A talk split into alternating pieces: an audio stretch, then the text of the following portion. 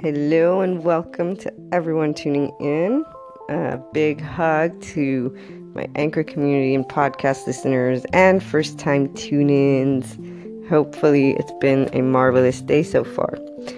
Now, for our inner growth topic, I was going to talk about something specific, but then I had a call from a technician who is supposed to come fix our washer and it it's interesting. I'm in Italy right now, so the the the man basically said, "I remember your washer. It's old and noisy, and I, I might not be able to fix it.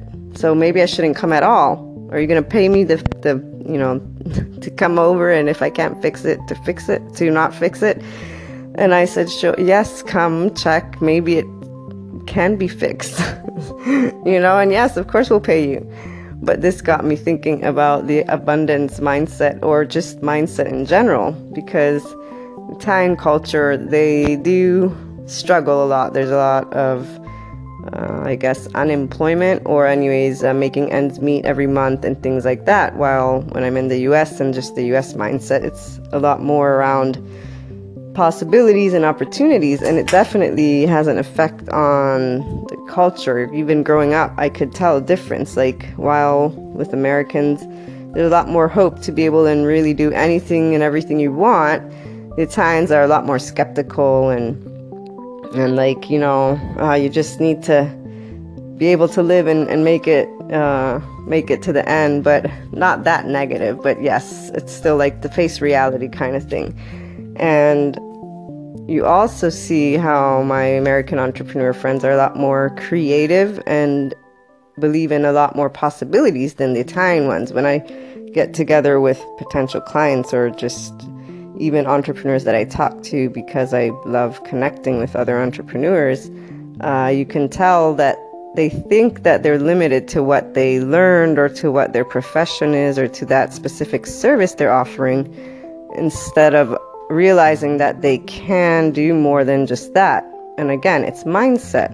I mean, they were raised in a different way. Like this is the job you do, and this means this is what you can do, and kind of that's that's it. So that's why the inner growth, inner conflict mindset, that making that switch, it is all about our perception and how we think about things. So the same if we live in a society where abundance isn't the mindset, then we're going to adapt and have that possibility of only those things versus if you have the opposite. Uh, it's a lot more your world becomes a lot more vast but it's just interesting how limiting it can be to a person when they stick to just those gu- those not even guidelines. They become kind of like oh this is how it is.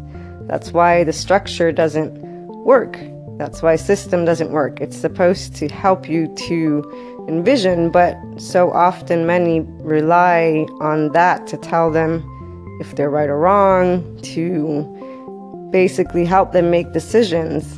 And that's again the whole point of the inner growth mindset that I try to talk about and inspire your highest potential is because there is so much more to each individual. And it's just about starting to search for it and believe it can be done and know that really it's it isn't about the, the structure it's about you. That helped you to get where you are today and you should thank it um, and it will keep helping you because you get to compare what your heart feels and what you feel is in tune with you to the guidelines and things that are outside of you. Um, but yeah, once you're able to see that really you have all the options you want, it's just about getting creative with your mind, the abundance mindset too, right? Just know anything is possible. Just how can I figure out? Uh, that's when you can start really getting your heart into kind of a shape out of, you know, outside of you and, and slowly see what can come from that.